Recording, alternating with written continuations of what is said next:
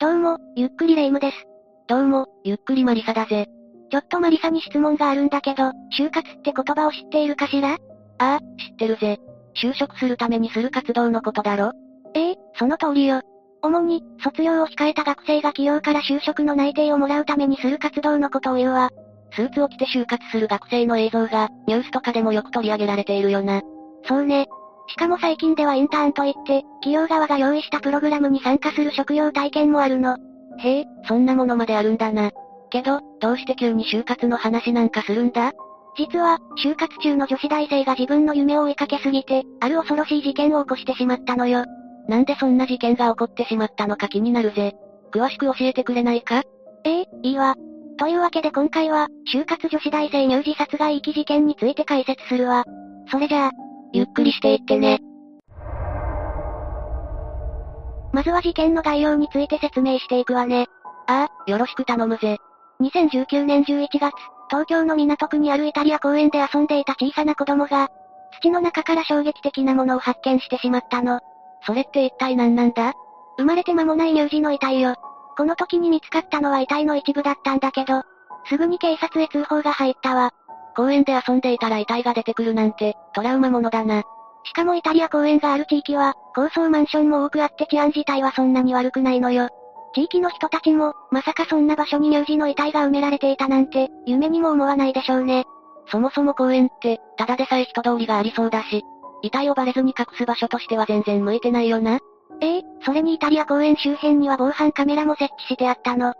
てことは、そのカメラの映像を調べれば、すぐに犯人がわかるじゃないか。マリサの言う通りよ。警察は犯人が遺体を遺棄したと思われる時間帯の映像を、くまなくチェックしたわ。すると、ある不審な人物が映し出されていたのよ。不審な人物って紙袋を持って、何度もイタリア公園へ出入りする挙動不審な女性がいたの。それはかなり怪しいな。けど、防犯カメラの画質って荒いことが多いから、この女性の身元が判明するまで時間が1年かかったわ。犯人に関する情報が防犯カメラの映像だけなのに、1年で発見できるなんてすごいぜ。それで、犯人は一体どんな人物だったんだ北井さゆりと言って、逮捕された当時はまだ23歳の大学生だったの。え、大学生が乳児を公園に埋めたのかそうなのよ、しかも北井さゆりが遺棄した乳児は、彼女が産んだ実の子だったわ。嘘だろ。じゃあ、北井さゆりは自分の子を遺棄したってことだよな。ええ、残念だけどそういうことになるわね。なんでそんなことをしたんだまずは北井さゆりの人物像を紹介してから、事件の動機についても説明していくわ。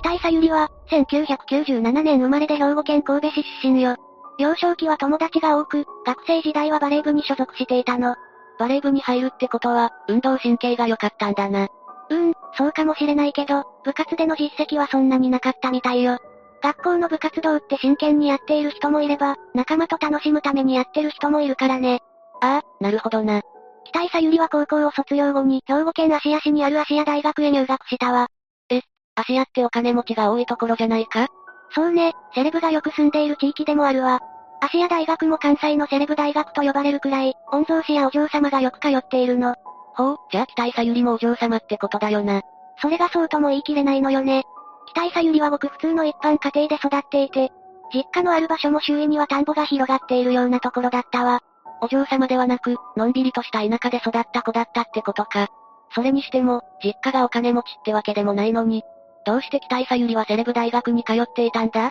その理由は、北井さゆりの学力が関係しているわ。芦屋大学はお金持ちが通う学校として有名なんだけど、偏差値は35くらいなので、勉強が苦手な子でも入学しやすいのよ。おお、そんな事情があったのか。けど勉強が苦手なのに大学へ行くって、ちょっと矛盾を感じるぜ。高校を卒業してすぐ就職するよりは、とりあえず大学へ入学して自由に過ごす方が楽しいからね。北井さゆりは大学へ進学後、どんな感じで過ごしていたんだハワイへ留学したり、それなりに楽しんでいたみたい。留学していた期間は2週間程度で、英語の資料作りをしていたのよ。え、資料を作るくらいなら日本でもできるんじゃないかまあ、海外へ行くっていう経験をしたかったのかもね。北井さゆりは留学などを楽しんでいた一方で、ある趣味にも熱中していたわ。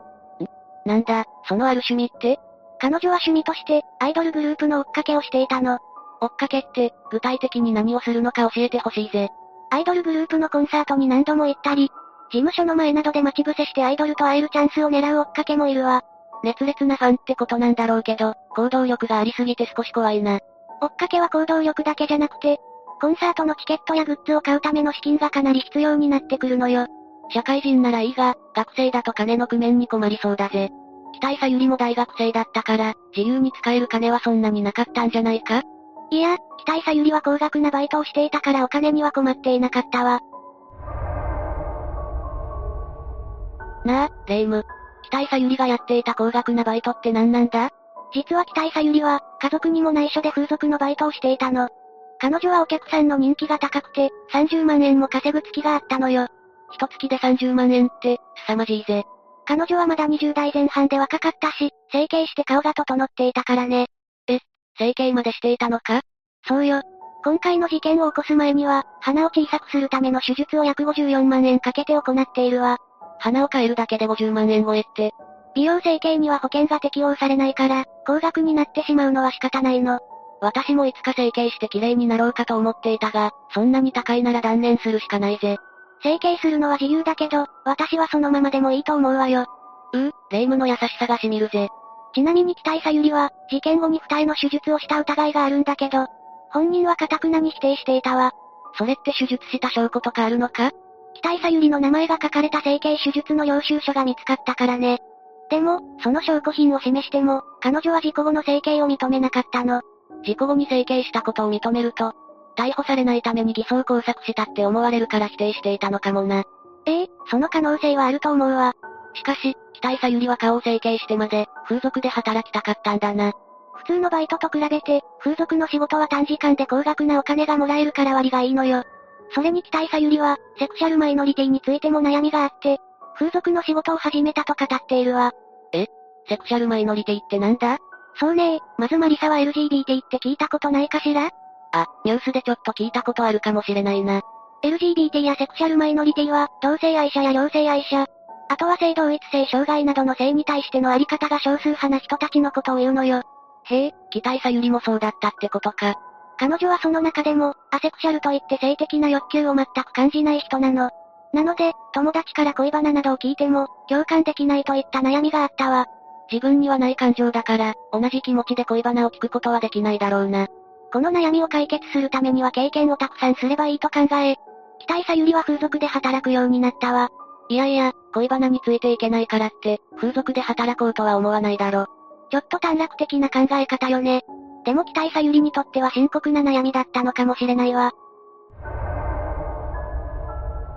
北井さゆりは風俗店で働き続けているうちに、お客さんとして来ていた男性との間に赤ちゃんを妊娠してしまうの。な、なんだって。このことが発覚した時、赤ちゃんを妊娠してからすでに7ヶ月経っていたわ。じゃあ、半年以上も妊娠していることがわからなかったのかそうね。妊娠しても、座りがなかったり、お腹が張らない人もいるから気づかなかったのかもしれないわ。ふむふむ。この妊娠が分かったのは、2019年9月13日だったんだけど、北井さゆりは就活の真っ最中の時期でもあったの。え、そんな忙しい時期に妊娠が発覚したのか。当時、彼女は客室乗務員を目指していたこともあって、いくつもの航空会社へエントリーしていたわ。そして、地元である神戸と東京を何度も往復するくらい多忙だったのよ。赤ちゃんがお腹の中にいるのに、結構ハードな生活をしていたんだな。だが、お客さんとの間にできた子ってどうなるんだうーん。予期せぬ妊娠をした人の中には、赤ちゃんを中絶する場合もあるんだけど、北井さゆりの場合は中絶できる期間がすでに過ぎてしまっていたわ。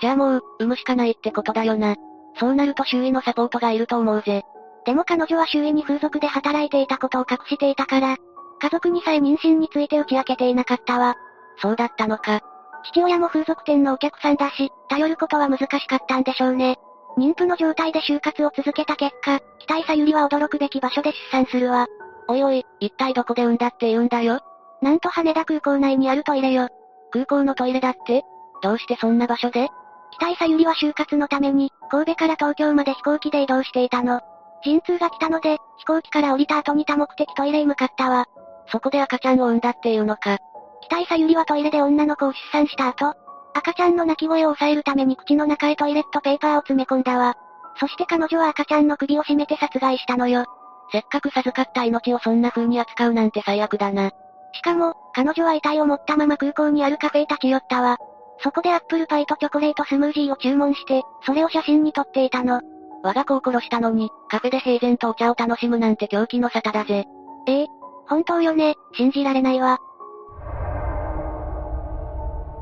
それにしても北井さゆりは、なぜ我が子を殺したんだ赤ちゃんを産むことで、就活をするのに邪魔になると思ったからよ。それに北井さゆりには客室乗務員になるという夢があったから、子育てをしたくなかったの。なんて自分勝手な理由だ。彼女は空港のトイレで出産した時も、赤ちゃんのことより翌日の面接試験が気になって仕方なかったみたい。そこまでして夢を追いかけたかったのかでも北井さゆりが起用に提出していたエントリーシートは空白が多くて、やる気を感じることのできないものだったわ。ええ、自己アピールとかは書いていなかったのかよ書いてあるのは本人の名前と経歴ぐらいだったの。本当にやる気があるなら、もっと真剣に自分をアピールするでしょうね。ああ、そうだと思うぜ。彼女は自分の夢のために、いくつもの航空会社へエントリーシートを提出していたんだけど、さっきも言った通り空白の目立つものだったから、すべて不採用だったわ。まあ、落とされても当然だろうな。大学4年生になっても就職先が決まらないという焦りもあったでしょうね。結果的に北井さゆりは、生まれてきた我が子を殺害するという事件を起こしてしまったのよ。